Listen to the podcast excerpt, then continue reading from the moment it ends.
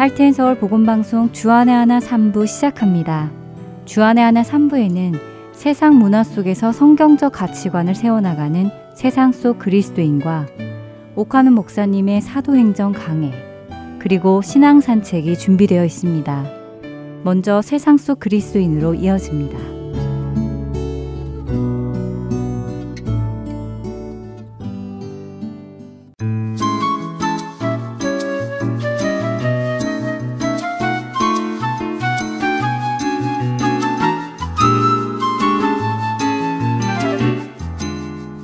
할텐 서울 복음방송 애청자 여러분 안녕하세요.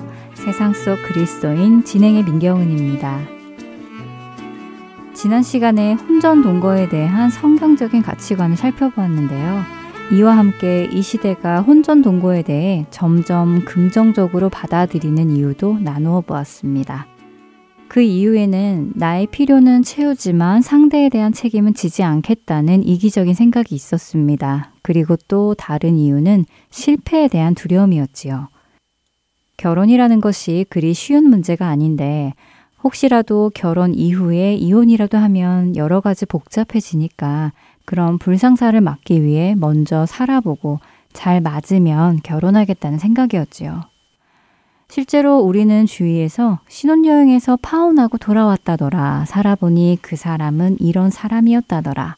결혼하기 전에 한 행동은 모두 가식이었다더라. 라는 등의 이야기와 소문을 심심치 않게 듣습니다. 이런 이야기를 들을 때 미혼의 청년들은 남의 일 같지 않아서 결혼하기를 두려워하기도 하지요.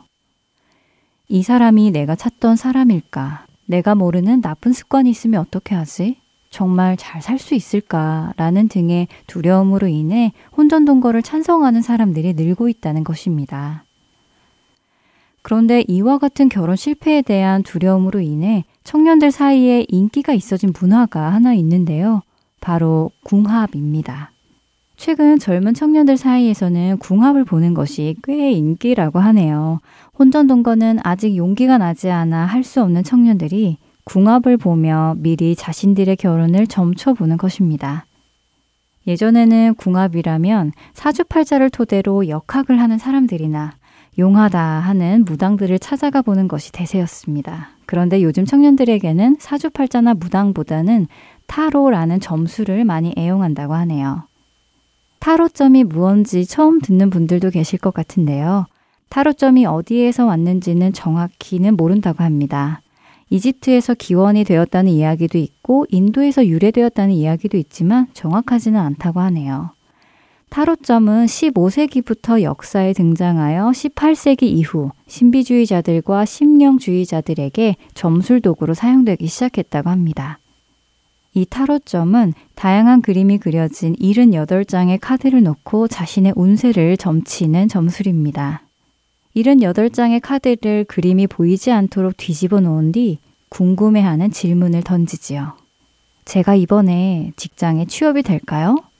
제가 이 사람과 결혼을 해도 될까요? 같은 질문을 던지고는 몇 장의 카드를 고르고 고른 카드의 그림을 점치는 자가 해석해주며 미래에 대해 예언해주는 방식입니다.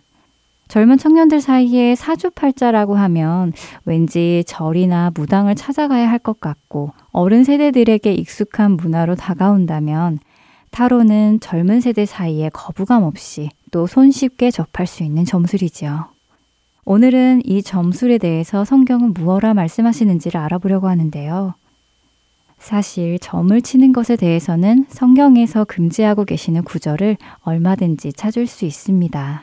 그렇기 때문에 대부분의 크리스천들은 점을 치는 것이 안 좋은 것임을 알고 있습니다.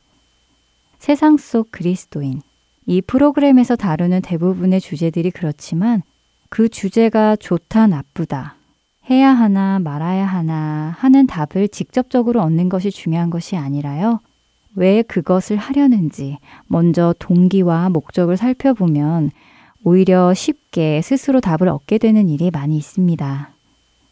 그렇기에 점치는 것이 좋으냐, 나쁘냐 이야기하기 전에 궁합을 보는 이유와 점을 치는 이유, 그 목적과 의도에 대해 생각해 보면 좋을 것 같습니다. 점을 치려는 사람의 마음의 동기는 미래를 알고 싶은 욕심 때문일 것입니다. 미래에 대한 불안, 염려, 그리고 자신이 원하는 꿈을 이룰 수 있을지 없을지에 대한 궁금함이 그 안에 있겠지요.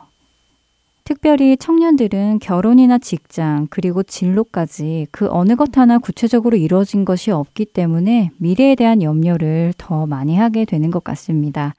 이런 이유로 사람들은 미래를 알기 원합니다. 나쁜 일이 올 것 같으면 미리 액땜을 하고 피하고 좋은 일이 올 것 같으면 놓치지 않고 그 기회를 잡고 무엇을 해야 성공하고 무엇을 하면 망하게 되는지 알기 원합니다.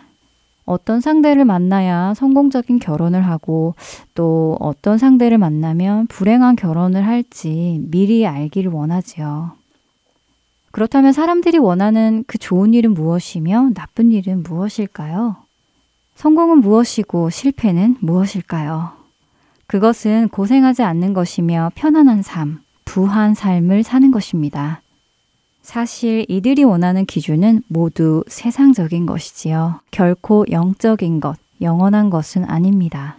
성경 속에서 쉬운 예를 한번 찾아볼까요? 성경 속에서도 미래에 대해 미리 알게 해주시는 경우가 종종 있습니다. 사도행전 21장에서 사도 바울은 예루살렘으로 가기 위해 두로라는 곳에 다다릅니다. 그곳에서 바울은 예수님을 따르는 성도들을 만나지요. 그때 제자들이 성령의 감동으로 바울에게 예루살렘에 들어가지 말라고 경고합니다. 두로를 떠난 바울은 가이사랴에 이르러 전도자 빌립의 집에 들어가는데요. 그곳에서 바울은 아가부라는 선지자를 만납니다. 그는 바울의 띠를 가져다가 자기 수족을 잡아매고는 성령이 말씀하시되 예루살렘에서 유대인들이 이 띠의 임자 곧 바울을 이처럼 결박하여 이방인의 손에 넘겨줄 것을 예언합니다. 만일 이 시대의 성공과 안락을 위해 점을 치는 사람들이 이러한 점괘를 받았다면 그들은 어떤 결정을 내렸을까요? 분명 야, 점을 보길 잘했네. 모르고 예루살렘에 들어갔으면 큰일 날 뻔했군. 하며 예루살렘으로 가는 것을 취소하지 않았을까요? 그것이 그들이 점을 치는 이유니까요. 실제로 이 예언을 들은 많은 사람들은 바울이 예루살렘으로 가는 것을 만류했습니다. 그때 바울은 사도행전 21장 13절에 이렇게 답하지요. 바울이 대답하되 여러분이 어찌하여 울어 내 마음을 상하게 하느냐 나는 주 예수의 이름을 위하여 결박당할 뿐 아니라 예루살렘에서 죽을 것도 각오하였노라 하니 사도 바울은 자신이 예루살렘에 가서 죽는다 하더라도 그것을 이미 각오하였다고 답합니다. 어떤 일이 일어날지 알았다고 해서 그 일을 피하는 것이 아니라 어떤 일이 일어날 것을 미리 알았기에 그는 그 일을 준비하고 각오한 것이지요. 바울에게는 사실 어떤 일이 일어날지 알거나 모르는 것이 큰 상관이 없었습니다. 그는 이미 주 안에서 죽음을 각오하고 언제나 복음을 전하며 살아가고 있었기 때문이지요. 그러니 점을 쳐서라도 미래를 알기 위하는 것은 모든 것을 주관하시는 하나님을 불신하는 것입니다. 하나님의 뜻과 상관없이 자신의 원하는 것을 이루려는 것이기 때문이지요. 성경은 우리에게 아무것도 염려하지 말고 다만 모든 일에 기도와 간구로 너희 구할 것을 감사함으로 하나님께 아뢰라.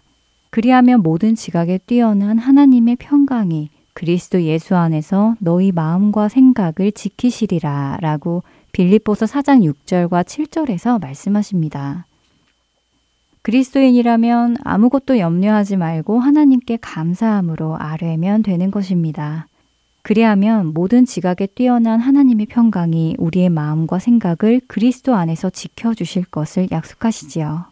그러나 이것을 믿지 못하기에 다른 방법을 통해 우리의 마음에 평안을 얻으려는 것이고 염려를 내려놓으려 하는 것입니다. 약속의 땅 가나안에 들어가는 이스라엘 백성들을 향해 하나님께서는 신명기 18장 10절에서 11절에 이렇게 말씀하십니다.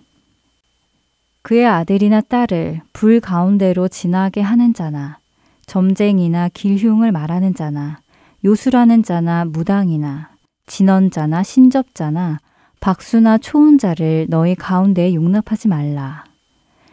신학자 존 맥아더 목사님은 이 구절을 이렇게 설명하십니다. 점술은 곧 징조를 살피고 해석하여 신들의 뜻을 결정하는 행위이며 길흉을 말하는 것은 악한 영들이 주는 힘으로 미래를 제어하려는 시도이다. 요술하는 것은 징조를 토대로 미래를 말하는 행위이며 무당은 약을 이용해 마법의 효과를 끌어내려는 행위이고 진언하는 것은 마술의 주문으로 다른 사람을 묶는 행위이다. 신접자는 죽은 자들과 소통하는 행위이며 귀신들과 소통하는 것이다. 박수는 귀신과 영의 세계와 밀접한 관계를 가지는 것이며 초혼 자는 죽은 자에게서 정보를 얻어내는 행위다. 라고요. 결국 하나님께서 용납하지 말라고 하신 가나안의 문화는 모두가 다른 영 혹은 신과 관련하여 소통하고 정보를 얻고 그 정보를 토대로 자신들이 원하는 일을 하는 행위입니다.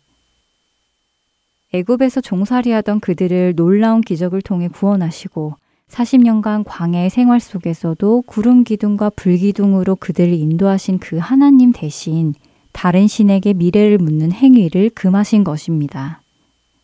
그리스도인은 하나님이 아닌 다른 어떤 존재에게 정보를 얻으려 해서는 안 됩니다.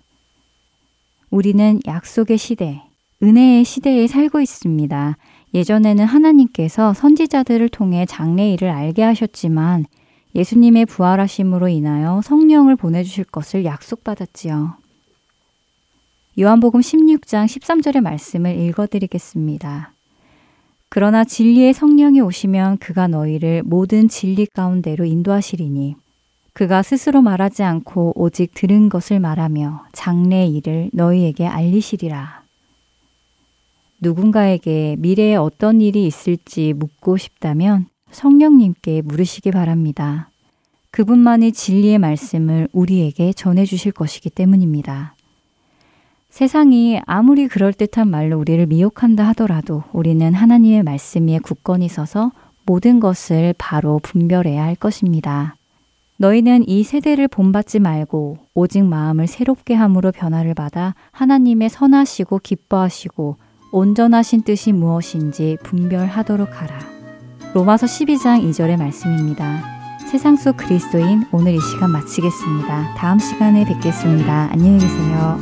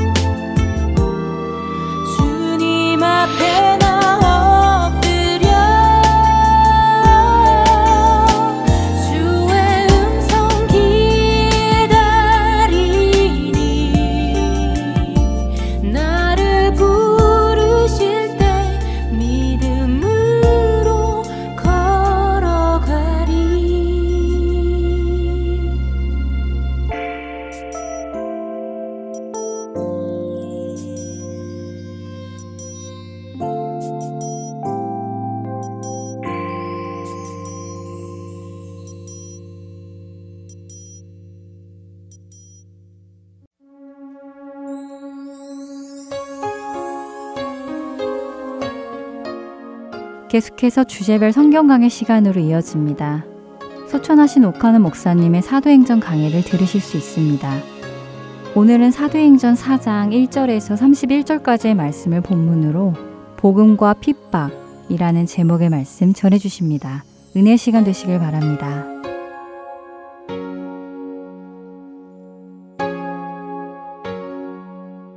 어, 미문 옆에서 베드로와 요한이 기도하러 올라가다가 남인선부터 안진뱅이 된 어, 사람을 만나서 드디어 나사렛 예수 그리스도 이름으로 걸으라 해서 그 사람이 고침을 받았습니다. 이것으로 인하여 예루살렘 성전에 모인 모든 사람들이 신기하고 너무나 놀라워서 베드로와 요한 주변에 수없이 모였습니다. 고침을 받은 그 환자는 하나님을 찬송하며 영광을 돌립니다. 많은 사람들이 호기심이 나서 또 너무나 놀라서 그 마음들이 활짝 열려 있을 때에 베드로와 요한은 드디어 그들에게 복음을 전하는 전로의 기회로 이용을 했습니다. 그래서 그들에게 하나님의 말씀을 힘있게 선포했습니다. 그들에게 말씀을 증거했습니다. 이렇게 한참 이야기를 하고 있을 때 제사장들과 성전 맡은 자와 사두개 교인들이 왔습니다. 와가지고는 사도들이 가로치고 있는 모습을 보니까 몹시 비위가 틀렸습니다.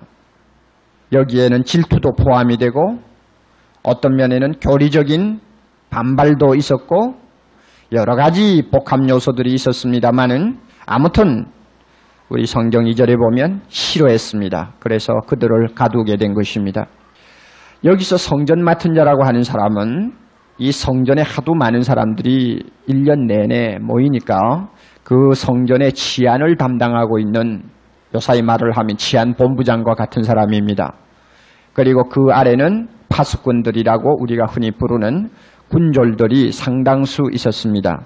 예수님이 십자가에 못 박히시고 3일 동안 무덤에 계실 동안 무덤 문을 지키던 사람도 이 파수꾼들이었습니다. 이 사람들이 와서 일단 사도들을 감금을 한 것입니다. 우리는 일상생활을 하면서요. 하나님이 언제 우리에게 복음을 전할 수 있는 전로의 기회를 주실지 전혀 우리는 예측을 못합니다. 베드로와 요한도 성전에 기도하러 올라오면서 전혀 그 사실을 예측하지 못하고 그들은 올라왔습니다. 그런데 이미 성령께서 준비해 놓으신 기회가 있었고 성령께서 준비해 놓으신 들어야 할 대상들이 있었습니다.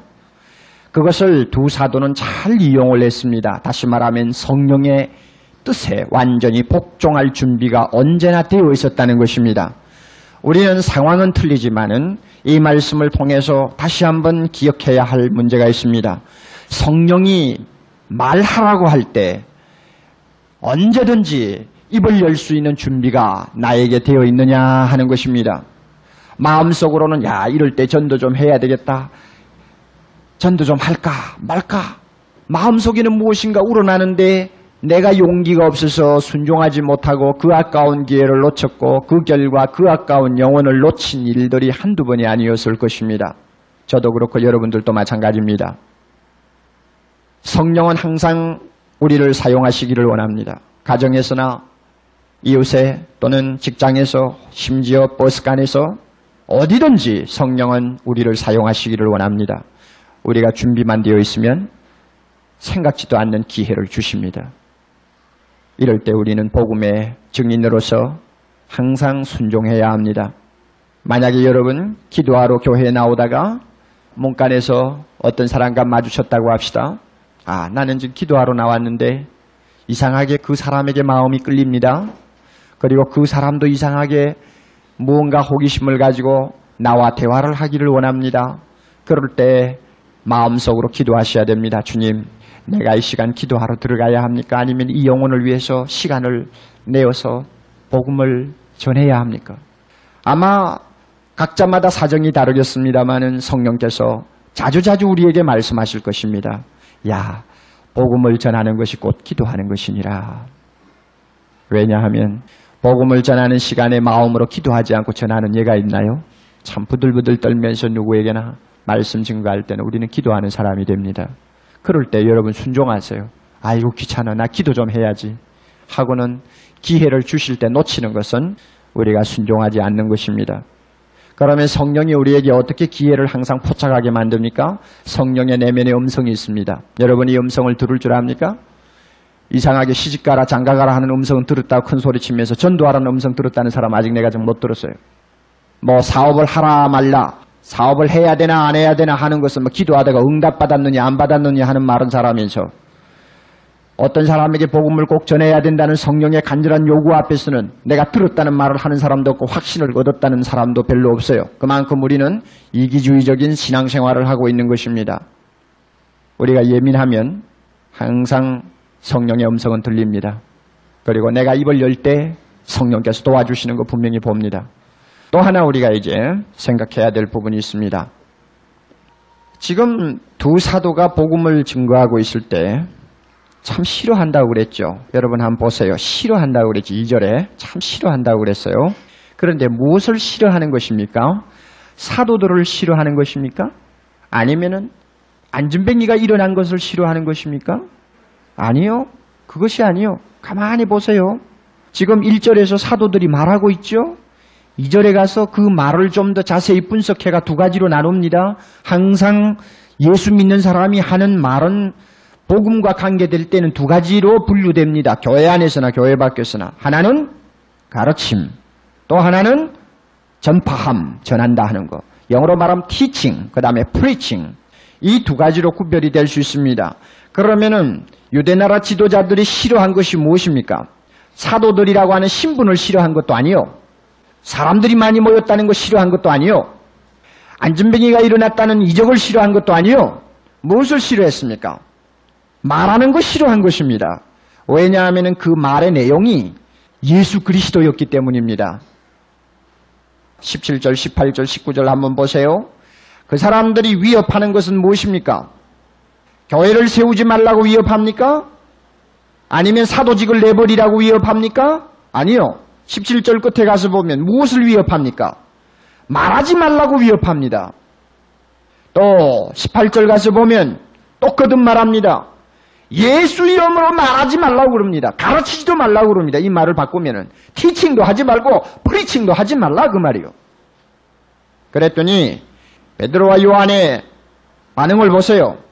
20절 그래 입 다물고 있겠다 그렇게 말하지 않고 무엇이라고 그랬어요. 우리가 보고 들은 예수 그리스도의 십자가와 부활 말하지 않고는 안 되겠다. 그래서 지금 말 가지고 싸웁니다. 보세요. 말을 하지 말라. 말을 하겠다. 하지 말라. 하겠다. 그래서 이 사람들이 유대교 지도자들에게 미움을 받은 이유, 하루 저녁이라도 감옥에 들어가서 고생한 이유, 전부가 뭐냐? 말 때문에 그랬어요. 여러분, 선행 때문에 크리스찬들이 핍박받는 예는 거의 없습니다. 그것을 기억하세요. 어떤 사람들은 그러죠. 말로 전도할 거 뭐 있어. 내가 생활이 깨끗하고 많은 사람에게 모범이 되면 자동적으로 전도가 되는 것이지. 천만에요. 거짓말이요, 그거는. 왜냐하면 선행이 핍박을 불러일으키지 아니하는 이유는 그 속에 무엇이었기 때문이요? 복음이었기 때문에 예수의 이름이었기 때문에 핍박을 불러일으키지 않습니다. 그래서 성경 어느 곳을 보아도 선행이 복음이라고 가르친 곳은 한 곳도 없습니다. 전도하기 싫은 현대인들, 전도하는 것이 쑥스럽다고 생각되는 사람들, 전도지를 들고 다닌다든지 열심히 가슴이 뜨거워서 예수 믿으라고 하는 사람 보면 은근히 멸시하는 현대 크리스찬들, 그들은 말하기를 오늘날은 말보다도 행동이 더 중요하다고 가르칩니다. 물론 일리는 있는 말입니다만 한 가지 분명히 알아두세요. 말이 있을 때 행동이 중요한 것이지 말이 없어졌을 때는 그 행동도 아무 의미가 없는 것입니다. 다시 말하면 예수 그리스도의 복음이 내 입에서 나올 때 그 사람에게 행동이라는 것이 중요한 것이고 선한 생활이 절대 불가결한 요소입니다만은 그 사람의 입이 이미 닫히고 멍머리 개가 된 이후에 선한 행위라는 것은 하나님의 나라와 아무 가치가 없어요. 그거는 파는 거예요. 여러분 크리스찬의 입에서 나오는 예수라는 이 말, 십자가 부활이라고 하는 이 말, 비록 서툴고 어떤 면에는 논리도 정, 확하지 않고 어떤 면에는 미친 사람처럼 보이는 말이지만은 우리 입에서 나오는 이 십자가의 복음이 얼마나 강한지 양쪽에 하나입니다. 핍박을 불러일으키든지 아니면 5천 명을 구원하든지 둘 중에 하나예요. 왜 이와 같이 양극적인 두 가지 현상이 일어나느냐? 그만큼 능력이 있다는 말입니다. 비 없는 구름처럼 그냥 아무 감각 없이 지나가는 말이 아니요. 듣는 자는 구원받을 것이요. 5천 명이 아니라 5만 명이라도 돌아올 것이요. 안 듣는 자는 이를 갈고 가슴을 쥐어 뜯으면서 대항할 것이요. 이와 같은 결과가 반드시 나타납니다. 왜? 크리스찬의 입에서 나오는 말은 그 사람의 말이 아니라 하나님의 말씀이요. 능력의 말씀이요. 성령의 말씀이요. 그러니 어느 편을 택하시렵니까? 여러분 어느 편을 택하시기를 원합니까? 세상이 싫어하니까 입을 다물고 그 대신 이 놀라운 복음의 증거를 통해서 나타나는 능력을 그냥 맛보지 않고 평범하게 세상 살고 싶습니까? 나만 구원받으면 돼. 아니면 세상으로부터 미움도 받고 어떤 때는 멸시도 받고 어떤 때 심하면 핍박도 받지만은 그 대신 많은 영혼이 그리스도 앞으로 돌아오는 이 능력을 체험하고 싶습니까? 어느 쪽? 양자택일이요 우리에게는. 세상 사람들에게 좋은 이미지를 주면서 입을 다물고 살겠어. 그래서 복음의 능력이 어떤 것인지 모르고 그저 평범하게 살겠어. 무력하게 살겠어. 아니면 좀 미움도 받고 어떤 면에는 멸시도 받지만 그 방면에 예수라는 이름이 갖는 그 능력을 날마다 체험하고 살겠어. 어느 쪽이요? 회사 다니는 여러분 어느 쪽을 택하겠어? 가정생활 하시는 여러분 어느 쪽을 택하겠어? 학원에 계시는 젊은이들 어느 쪽을 택하겠어? 우리는 사도행전을 읽을 때 절대로 이 가슴이 뛰지 않고 막연한 생각 가지고 읽을 수가 없습니다. 너무나 놀라운 내용이기 때문에 도전을 받게 되고 나에게 약한 부분이 무엇인가를 또 한 번 검토받게 되는 것입니다. 여러분, 지금은 우리가 침묵해서는 안 되는 시기입니다. 아무리 예수 믿는 사람들이 냄새가 나가지고 온 사방에 사람들로부터 욕을 먹는다고 할지라도 냄새나는 그대로 말은 해야 합니다. 왜냐하면 말 안 하면 안 돼요. 어떤 지도자가 실수했다. 어떤 교회가 부패했다. 크리스찬의 2분의 1이 썩어서 냄새가 난다고 할지라도 썩지 아니한 2분의 1은 말해야 합니다. 왜? 마지막 때니까. 멀리서 천둥 우는 소리가 들립니다. 나팔 소리가 들립니다. 마지막 때요. 말해야 돼요. 핍박을 받아도 감옥을 들어가도 말을 해야 돼요. 최근에 미친 사람이 또 하나 있는데 여러분 기억나실 거예요. 전에 우리 교회 와서 전도 집회 때 간증하던 집사님입니다. 역시 내가 봐도 미쳤어요. 예, 오늘 저녁에 오셨나 안 오셨나 모르겠네. 미친 사람이에요. 왜 미쳤는가 복음에 미쳤어. 자기 마음에 꼭 걸리는 사람을 전도하려고 또 건너왔어. 그런데 접근을 하기가 몹시 힘든 것입니다. 아무도 접근을 시키지를 않아요. 그래서 나중에는 아마 굉장히 좀 강하게 도전을 했나 봐. 그랬더니 묶어가지고 정신병원에다 넣어버렸어요. 돈 사람이라고 착각을 한 것이죠. 한 일주일 동안 소식이 없어서 이상하다 했는데 병원에 가서 치료만 잘 받고 나왔어. 결과는 정신 이상 없음. 세상 사람들이 볼 때 미친 사람이요. 분명 미친 사람이요. 그 사람의 전도 방법에 문제가 있는 것은 사실이요. 그러나 우리는 하나님의 뜻을 알 수가 없기 때문에 가끔가다 미친 사람을 하나님이 미치게 할 수도 있는 것입니다. 사람이 판단할 수 없어요. 요나 보고 다 미쳤다고 하지 정상이라고 한 사람 없습니다. 세례요한 보고 미쳤다고 그랬지 다 정상이라는 사람이 없었습니다. 과거에 우리나라의 최건동 목사 미쳤다고 그랬지 정상이라고 한 사람이 없어요. 그러나 미친 그와 같은 수단을 통해서 하나님이 일하신 것을 우리는 압니다. 꼭 점잖은 방법으로 복음은 전파되는 것이 아닙니다. 꼭 남편에게 어떤 행동의 모범을 보였으만이 전파되는 것이 아닙니다. 어떤 때는 집안이 소란하고 집안이 항상 싸움하는 집안처럼 어려움을 겪다가 남편이 돌아오는 경우도 있는 것입니다. 우리 몰라요. 그러나 중요한 것은 말해야 한다는 것이요. 말을 해야 돼요. 말 안 하면 전도가 아니요. 왜? 거기는 복음이 빠져 있어요. 또 우리 그 다음에 좀 넘어갑시다. 5절 6절 가서 보면 아, 이 참 5절 6절 재미있는 본문입니다. 왜 재미있는가 하면은 제가 읽으면서 참 그 어, 무언가 저 자신이 항상 하나님 앞에 불만으로 갖고 있던 문제를 하나 검토하는 데 도움이 되었기 때문입니다. 이튿날에 관원과 장로와 서기관들이 예루살렘에 모였죠. 이, 걸 소위 무엇이라고 그럽니까? 사내들인 공회라고 그럽니다. 유대 나라에서 최고 법정 또 유대 나라의 원로원입니다. 종교 어, 지도자 모임입니다. 사내들인 공회. 그래서 어떤 번역에는 사내들인 공회라고 이렇게 나옵니다. 그 다음에 6절 보면 그 사내들인 공회가 모였는데 거기에 제일 중요한 어, 이름들이 나오죠. 중요한 인사들. 대제사장 안나스, 가야바, 요한, 알렉산더 및 대제사장의 문중. 그러니까 몇 명인지 모르죠. 자, 이 사람들이 지금 재판석에 전부 앉아가지고 요란한 귀족 옷을 입고 아주 거드름을 피우는 자세로 비스듬히 들어누운 채 아주 앞에 초라하게 서 있는 사도 두 사람을 보고 멸시하는 처로 노려보고 있는 모습을 여러분이 한번 상상해 보세요. 자, 도대체 이 사람들이 누구요? 사내들인 공예원은 주로 이제 이 여러분이 잘 아시는 바와 같이 여당은 사두개인이고 야당은 바리새인들입니다. 이 두 파가 모여가지고 구성을 하게 되어 있습니다. 그래서 바리새 파에 속한 사람은 대부분이 서기관들입니다. 그런데 여기에 우리의 주목을 끄는 사람은 안나스라는 사람입니다.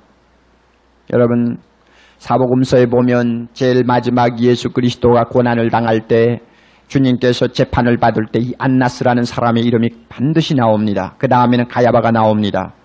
안나스는 AD 6년, 즉 예수님이 약 10세 어, 정도 되었을 때에 시리아 총독 키리니우스가 유대 나라의 대제사장으로 임명했던 사람입니다. 그러니까 로마 나라의 이 괴뢰입니다. 괴뢰. 어, 시키는 대로 노는 사람, 괴뢰라고 그러죠. 네. 이 소위 유대 나라는 종교 나라니까 종교의 최고 지도자는 역시 실권을 갖게 됩니다. 누구를 시켰습니까? 로마 나라에 잘 순종하고 괴뢰 노릇을 할 수 있는 사람 하나를 택했는데 그 사람이 안나스였습니다. 이 안나스가 예수님 10세 당시에 대제사장이 되어가지고 한 9년을 유대 나라를 통치했습니다. 그리고 그 사람이 뒤로 물러간 다음에 자기 아들이 다섯 명이 있었는데 다섯 명이 전부 다 대제사장을 한 번씩 다 했습니다. 그 다음에 손자가 또 대제사장을 한 번 했습니다. 그 다음에 사위가 대제사장을 한 번 했습니다. 그러니까 문중 전부가 뭐예요? 대제사장 문중입니다. 지금 여기 나오는 6절 바로 이것이 안나스 집안이에요. 그러니 거의 반세기 이상 동안 유대 나라에서 명예와 부귀를 누리면서 마음대로 악한 짓들을 다 해먹은 가장 악랄한 집안입니다. 그런데 이 안나스는 대제사장직에서 물러나온 다음에도 계속 마쿠에서 가장 최고의 실력자로 항상 행세를 하고 있었습니다. 그러니까 자기 아들들이 대제사장직 할 때도 항상 뒤에서 실권을 가지고 조종을 했습니다. 지금도 마찬가지요. 그러니까 언제든지 현직에 있는 가야바라는 대제사장을 제치고 안나스가 먼저 나옵니다. 여러분 예수님이 게스만의 동산에서 체포되어 가지고 요한복음에 보면 제일 먼저 끌려간 곳이 어디입니까? 가야바입니까? 안나스입니까? 안나스 집입니다. 이, 이거, 이거 지금 대제사장의 종주란 말이에요. 실제로는 대제사장이 아닌데도 마쿠에서 가장 실력자로 지금 일을 하고 있기 때문에 그 사람에게 먼저 다리고 갔습니다. 거기서 밤새도록 시달린 다음에 가야바 현직 대제사장에게로 다시 끌고 갔습니다. 그만큼 6절, 7절에 나오는 소위 사내들인 공예원들은 그 당시로는 최고 권력을 누렸던 사람들이요. 하나님의 나라의 가장 악한 역할을 담당했던 불행한 사람들입니다. 그런데 여기서 제가 느끼는 것이 뭐냐 하면 이 모든 사람들이 예수님을 십자가에 못 박아 죽였는데도 건재하다는 사실입니다. 우리 같으면 가론유다처럼 창자가 터져 죽든지 아니면은 하나님의 즉각적인 어떤 심판이 있어가지고 사람들 눈에 그저 돋보이도록 한번 처절하게 온 가문이 심판을 받아서 멸망을 받는 모습을 좀 보여주었으면 속이 후련하겠는데 예수님을 그렇게 잔혹하게 죽인 원흉들이요. 그런데 예수님이 십자가에 못 박혀서 3일 만에 살아나셔서 이제는 승천하셔서 온 세상에 주가 된 다음에도 지금 여전히 세도를 부리면서 전혀 어떤 눈에 보이는 벌도 받지 않고 세상적으로 볼 때 가장 호의호식하면서 잘 살고 있다는 사실입니다. 게다가 이제는 예수님의 제자들인 사도들까지 앞에 세워놓고 심판을 하면서 재판을 하면서 거드름을 피우는 그 자리를 지키고 있습니다. 여러분 이런 본문 볼 때 어떻게 느끼시나요? 이해가 갑니까? 사도들이 만약에 우리들처럼 믿음이 적었다면 굉장히 재판석에서 모순을 안고 괴로워했을지 모릅니다. 예수는 이미 승리하셨고 하나님의 나라는 이미 임하였는데 왜 예수 죽인 저 사람들은 저렇게 건지하는가? 왜 예수 따라가겠다고 하는 나 같은 사람은 이렇게 저 사람에게 붙들려서 핍박을 당하는 위치에 서 있어야 하는가? 그렇다면 예수님이 온 우주의 주가 되고 왕이 되셨다고 하는 것, 하나님의 나라가 이미 임하였다고 하는 것을 내가 어떻게 믿을 수 있는가? 하고 여러분 모순에 빠질 수 있지 않겠소? 그러나 사도들은 전혀 그런 흔적이 없죠. 얼마나 대담합니까? 얼마나 여유만만합니까? 왜 그런지 아세요? 만약에 기독교가 현실 종교라면, 현세를 위한 종교라면, 절대 이런 본문이 나와서는 안 됩니다. 어떤 사람들입니까? 당장 하나님이 심판하는 역사가 일어나야 합니다. 그리고 사도들은 영광 중에서 모든 사람의 존경의 대상이 되어야 합니다. 그러나 전혀 그와 같은 상황이 벌어지지 않고 있습니다. 왜? 기독교는 현세 종교가 아닙니다. 다시 한번 여러분 기억해 두세요. 이 세상에서는 기독교를 대적하는 사람들이 건재할 수 있습니다. 교회를 핍박하고 많은 피를 흘린 사람들이 장수할 수 있습니다. 이상하게도 예수를 바로 믿고 믿음을 지키려고 하는 사람들이 너무 기가 막힌 고난과 역경의 생활을 끝까지 할 수도 있습니다. 그럴 때 우리는 이런 본문을 통해서 비상한 교훈을 받아야 합니다. 하나님 옳습니다.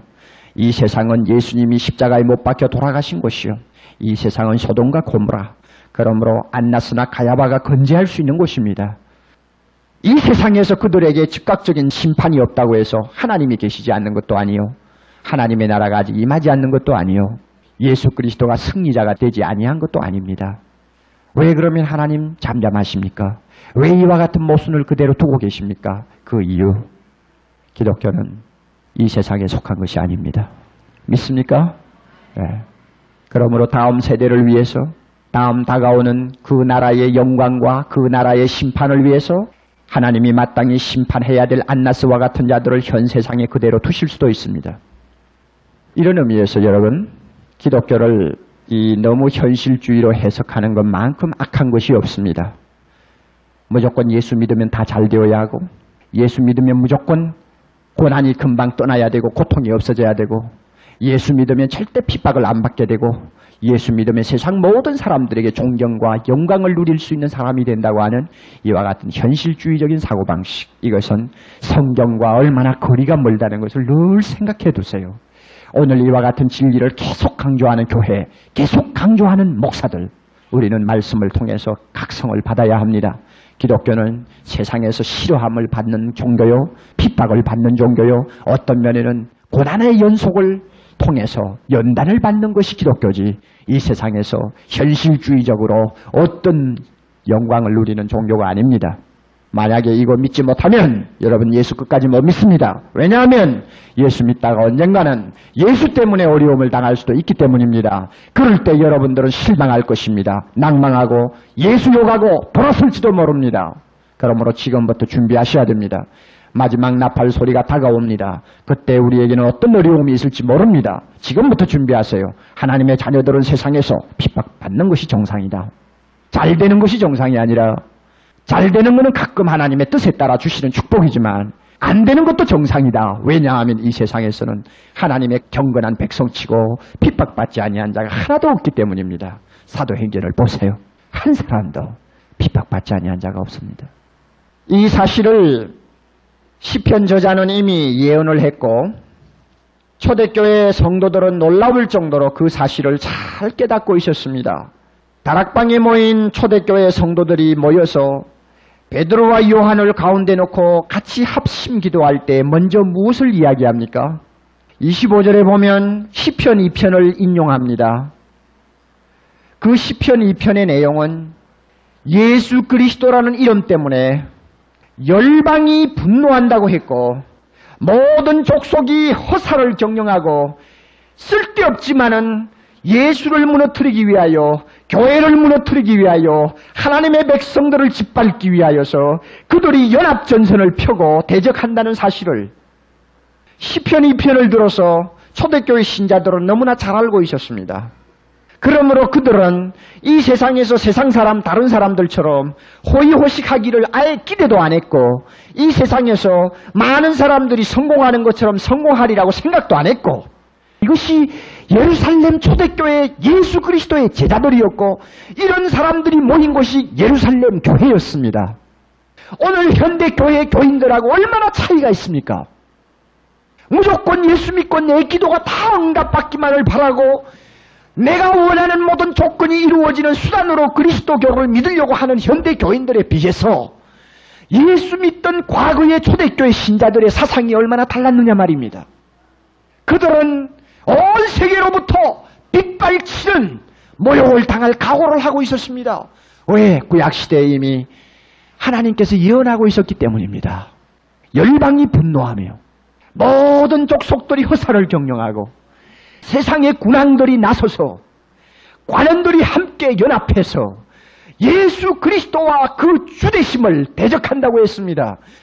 그러므로 여러분, 여러분 직장에서 은근히 예수 믿는 것 때문에 오해를 받는다든지 미움을 받을 때 서러워하지 마세요.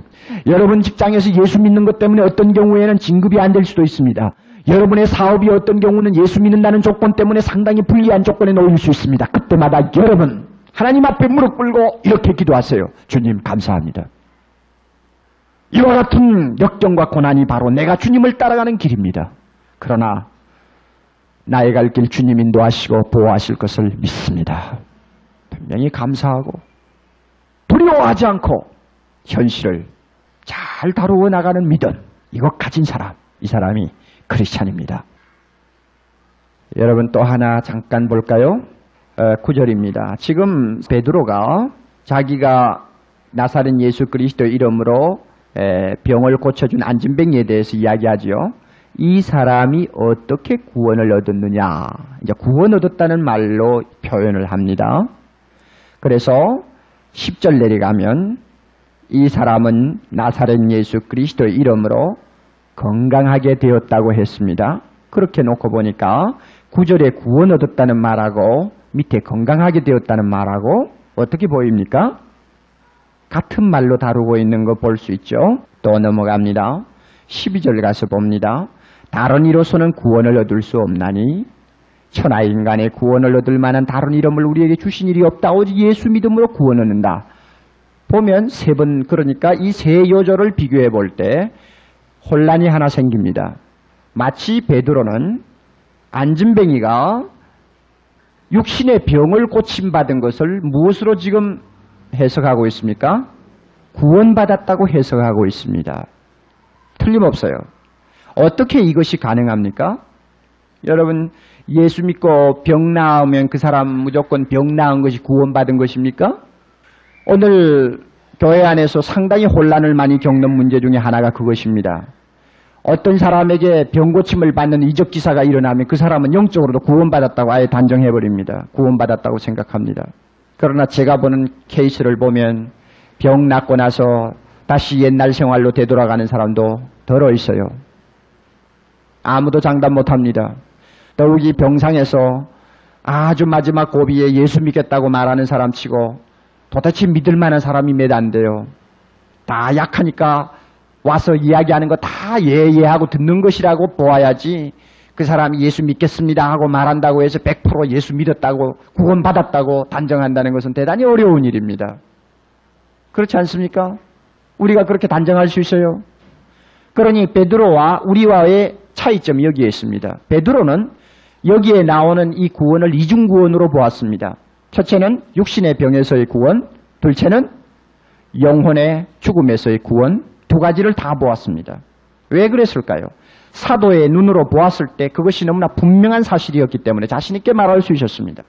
그러나 우리는 그런 점에서는 사도들과 같은 그런 능력을 갖고 있지 못합니다. 함부로 단정하지 마세요. 병 나았다고 구원받았다고 그렇게 단정하지 마세요. 그러나 예, 사도들의 경우 또 하나 우리 예를 하나 보죠. 여러분 14장 8절 구절 한번 보세요. 거기 보니까 어, 루스드라라고 하는 마을에 이 발을 쓰지 못하는 사람이 있었죠. 뭐 나면서 안진병이 된 사람인데요. 생전 걸어본 적이 없습니다. 자, 바울이 먼저 무엇을 전했습니까? 복음을 전했죠. 바울의 말하는 것을 가만히 유심히 잘 듣고 있습니다. 바울이 드디어 주목하고 무엇이 있는 것을 알았습니까? 구원받을 만한 믿음이 그에게 있는 것. 이미 영적 구원을 먼저 보았습니다. 아시겠어요? 영적 구원을 보았습니다. 그 다음에 10절에 큰 소리로 가로되 네 발로 바로 일어나라 하니 그 사람이 뛰어 걷는지라. 이것도 이중 구원입니다. 그렇죠? 육신에서 육신의 병으로부터 구원, 그 다음에 영적인 모든 죽음으로부터 구원. 그런데 이 경우는 아까 베드로의 경우와 반대입니다. 베드로의 경우는 병 고쳐주고 영원히 구원받은 순서입니다. 우리가 볼 때. 그러나 이것은 영원히 먼저 구원받고 병 고침을 받은 케이스입니다. 그래서 사도들의 경우는 이와 같이 이중 구원이 일어나는 케이스들이 더러 있었습니다. 그러면 오늘날은 어떻느냐? 오늘날도 일어납니다. 일어나는데 한 가지 제가 주의하는 것은 병 고침과 구원받았다는 것을 너무 경솔하게 동일시하지 말라 그 이야기입니다. 그것은 우리가 위험한 판단입니다. 하지만 지금까지 우리 교회 안에서의 일어나는 모든 일들이나 또 기독교 역사를 보면 또 성경에 있는 모든 기사를 보면 어떤 사람에게 영혼이 구원받는 확률이 제일 크냐? 어떤 사람에게? 무언가 자기에게 증거가 나타나는 사람입니다. 그 사람이 제일 강합니다. 그렇죠?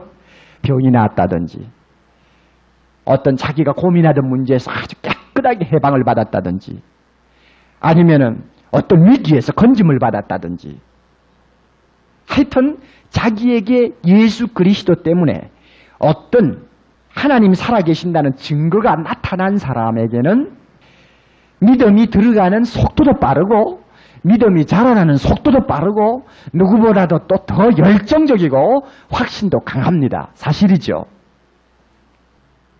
이 점을 우리가 부인할 수가 없습니다. 그래서 저는 예수를 30년, 40년 믿어도 미지근한 분들 한 번 좀 그런 경험 좀 했으면 좋겠다는 생각을 자주 갖습니다.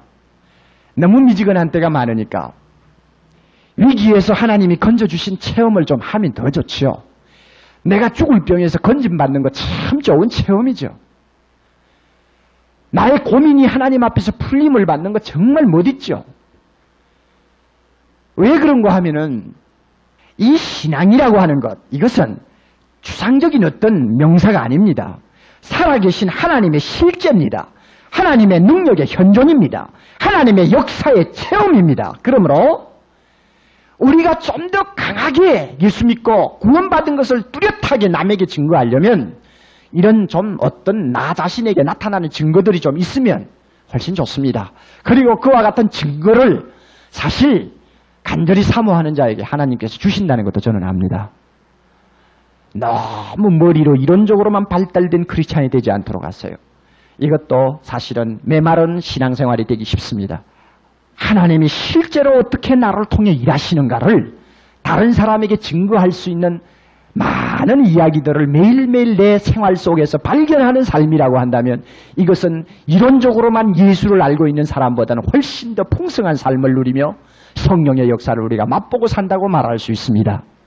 그러므로 저는 결론적으로 말씀드리고 싶습니다. 구원이라는 말을 우리가 단순히 하나님 나라 들어간다는 말로만 해석하지 말고 이 세상에서 실제로 치료받는 역사가 나타나는 실제로 내가 하나님이 살아계심을 체험하고 입증할 수 있는 것까지 포함하는 이중적인 구원, 이 구원의 의미를 우리가 좀 더 이해할 수 있다면 참 좋겠다는 것입니다. 그러므로 우리가 말하는 구원, 나를 통해서 입증되는 구원의 역사, 동시에 하나님 나라에 들어가는 역사, 두 가지를 다 겸하는 구원이라고 한다면 뭐 복음의 메시지가 더 힘이 있겠어요. 우리에게 이와 같은 참된 실제적인 구원의 역사들이 우리의 삶을 통해서 계속되도록 늘 기도하시면서 말씀으로 무장하시기를 바랍니다.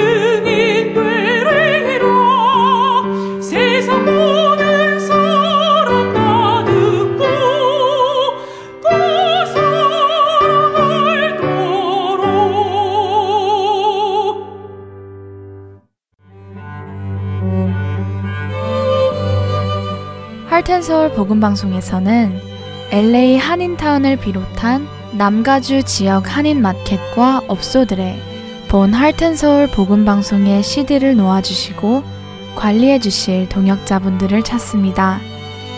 복음을 전하는 이 사역에 동참하실 분들은 복음 방송 전화번호 602-866-8999로 연락 주시기를 부탁드립니다.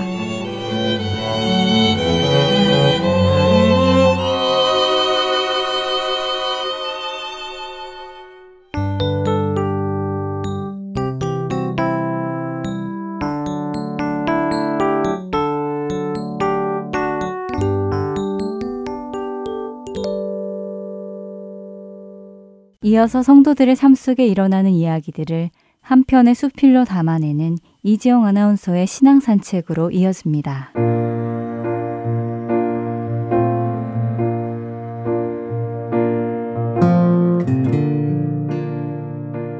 데니엘의 할머니께서 돌아가셨습니다. 하나밖에 없는 저의 외아들 데니엘이 할머니의 장례를 치르기 위해서 방금 전 집을 출발했어요. 지금은 밤 10시. 이곳 센트루이스에서 사우스 캐롤라이나까지는 차로 11시간은 좋게 걸리는 거리지요. 직장에서 퇴근하고 오자마자 바로 출발을 해서 그 오랜 시간을 운전해야 하는 데니엘을 생각하니 걱정이 많이 됩니다. 엄마, 나 괜찮아요. 조심해서 운전하고 갈 테니까 엄만 걱정하지 마시고 주무세요. 아들은 괜찮다고 했지만 저는 머릿속에 떠오르는 여러 가지 생각에 잠을 이룰 수가 없네요. 이럴 땐 기도하는 수밖에 없는 것 같아요. 저 혼자서 기도하는 것보다 제 주변에 기도하는 분들에게도 기도 부탁을 해야겠어요. 데니엘이 할머니 장례를 잘 치르고 안전하게 돌아올 수 있도록 말이지요. 저는 조금 더 기다렸다가 새벽 1시가 되면 데니엘에게 전화를 하려고요. 데니엘이 운전하면서 졸리지 않도록 전화를 통해 이런 저런 이야기를 해야겠어요. 사우스 캐롤라이나 시골 동네 오래된 조그만 집에서 80이 되시기까지 혼자서 살아오신 데니엘 할머니. 할머니는 그곳에서 할아버지와 다정하게 살아오셨지요. 그런데 할아버지가 10년 전에 먼저 하늘나라에 가셨어요. 할아버지가 떠나신 후에도 할머니는 그곳을 떠나지 않으셨지요. 젊은 시절부터 다니시던 그곳의 작은 교회를 다니시며 하나님을 신실하게 믿고 교회를 섬겨 오셨어요. 데니엘의 할머니는 아들이 저하고 이혼할 당시에도 저를 미워하지 않으셨어요.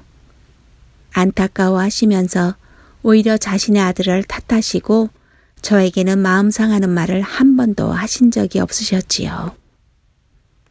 그렇습니다. 데니엘 할머니께서는 저의 전 남편의 어머니, 그러니까 저의 시어머니셨습니다. 그래서 지금부터는 데니엘의 할머니보다는 그냥 어머니라고 부르는 게 좋을 것 같군요. 어머니께서는 작지만 자신이 오랫동안 살아온 집을 자신의 아들과 손자인 데니엘에게 유산으로 남겨주고 싶어 하셨어요. 혹시 몸이라도 아파서 노년의 널싱홈에 들어가게 되면 작은 집이나마 자신의 병원비로 다 쓰고 돌아가실까봐 특별히 건강을 챙기시며 살아오셨지요. 어머니께서는 자신의 바람대로 돌아가시기 전까지 잔병도 없이 건강하게 잘 지내오셨습니다. 집 앞에 텃밭도 가꾸시고 예쁜 꽃들도 심으시면서 부지런하고 밝게 살아오셨어요. 돌아가시기 3일 전쯤인가 데니엘과의 통화 중에 기운이 좀 없다고 입맛이 없어서 먹는 게 즐겁지 않다고 하셨대요. 나이 많으신 어르신들이 입맛이 없고 기운이 없으시면 얼른 병원에 모시고 가야 하는 것 같아요. 시어머니께서도 입맛을 잃으시고 점점 기운이 없어지시는 바람에 이웃의 도움으로 병원에 가셨다고 해요. 그런데 바로 심장 수술을 하지 않으면 안 되는 상황이었던 거예요. 다행히 수술이 잘 되어서 그 다음날 아침에는 문병간 성도님들에게 모닝커피가 먹고 싶다고 하실 만큼 컨디션이 좋으셨다고 하네요. 그런데 오후부터 혈압이 갑자기 뚝 떨어지시더니 그대로 수면 상태에 들어가시고 그렇게 몇 시간을 그 상태로 계시다가 돌아가시고 말았어요. 어머니께서는 문병 오신 성도님들과 목사님께서 드리시는 환송 예배 가운데 그렇게 평안히 하늘나라로 가셨습니다.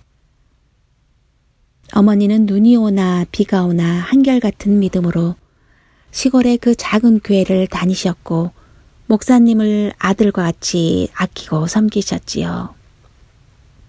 교회 성도님들과도 아름다운 믿음의 교제를 나누셨습니다. 어쩌면 멀리 있는 가족보다 더 가깝고 깊은 사랑을 나누셨으리라 생각이 됩니다. 교회 성도님들은 어머니가 병원에 계실 때에도 돌아가면서 병상을 지켜주셨다고 합니다. 그래요. 이제 제 마음을 무겁게 짓누르고 있는 이야기를 해야 할 때인 것 같습니다. 어머니가 돌아가시기 며칠 전 데니엘과 통화하시면서 하신 말씀이 있으셨어요. 어머니가 데니엘에게 이렇게 말씀하셨다고 합니다. 데니엘, 내 엄마가 보고 싶구나. 엄마한테 내가 사랑한다고 꼭 전해주렴. 데니엘이 전해준 그 말을 전해 듣는 순간 마음이 뭉클해지면서 어머니를 향한 사랑이 제 마음 속에도 따뜻하게 흐르고 있음을 깨달았지요. 그리고 그 순간 저도 전화를 해서 어머니, 저도 어머니 사랑해요. 라고 말하고 싶은 마음이 가득했습니다. 지금 생각해보면 곧 돌아가실 어머니와의 마지막 인사를 나눌 수 있는 기회를 하나님께서 주셨던 것 같아요. 그런데 제가 인간적인 생각을 너무 깊게 하다가 그만 그 귀한 기회를 놓치고 만 거지요. 사실은 헤어진 지 오래된 지금까지도 전 남편과의 관계가 좋지 않아요. 전 남편은 지금까지도 저를 미워하고 있거든요. 아무리 좋은 시어머니지만 그렇게 얽힌 관계 속에서 편한 마음으로 어머니께 전화를 드릴 수가 없더군요. 언젠가 어머니께 전화를 드려서 제 마음을 전해야지 했는데 어머니께서 저를 기다려주지 않으시네요. 데니엘을 통해 어머니가 돌아가셨다는 말을 들었을 때 얼마나 놀라고 상심이 되었었는지 저는 저도 모르게 그 자리에 주저앉아 한참을 일어서지 못했답니다. 아들 데니엘이 할머니의 장례를 치르기 위해서 혼자서 그 먼 길을 운전해 가고 있는 지금 저는 그때 어머니에게 전화를 걸어 어머니, 저도 어머니 사랑해요. 하고 말하지 못한 걸 가슴 아프게 후회하고 있답니다. 이제는 말하고 싶어도 전화를 걸고 싶어도 전화를 받으실 어머니도 제 말을 들어주실 어머니도 계시지 않네요. 비록 지금은 이 땅에 계시지 않지만 하나님 품에 안겨 편히 쉬고 계실 어머니께 지금이라도 제 마음을 전해드리고 싶습니다. 어머니, 저도 어머니 사랑해요. 주 안에서 사랑하는 애청자 여러분 마음속에 있는 말을 해야 할 때 하지 못하고 후회하시던 어느 집사님의 마음의 이야기를 옮겨보았습니다. 그런 것 같습니다. 말해야 할 때, 표현해야 할 때 하지 못하고 망설이다가 오늘 이야기 속의 데니엘 엄마처럼 그 기회를 놓쳐버리는 경우가 있는 것 같습니다.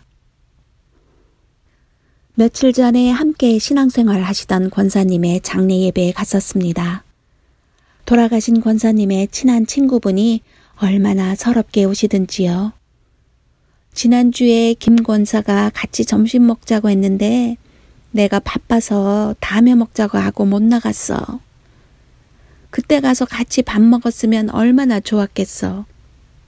그게 그 친구와 같이 먹는 마지막 밥이었을 텐데. 서럽게 흐느끼는 친구분의 어깨를 감싸 안아주면서 위로하는 제 가슴에 한탄과 후회가 서린 그 마음이 그대로 전해져 왔습니다. 한 치 앞도 모르고 살아가는 우리들의 삶.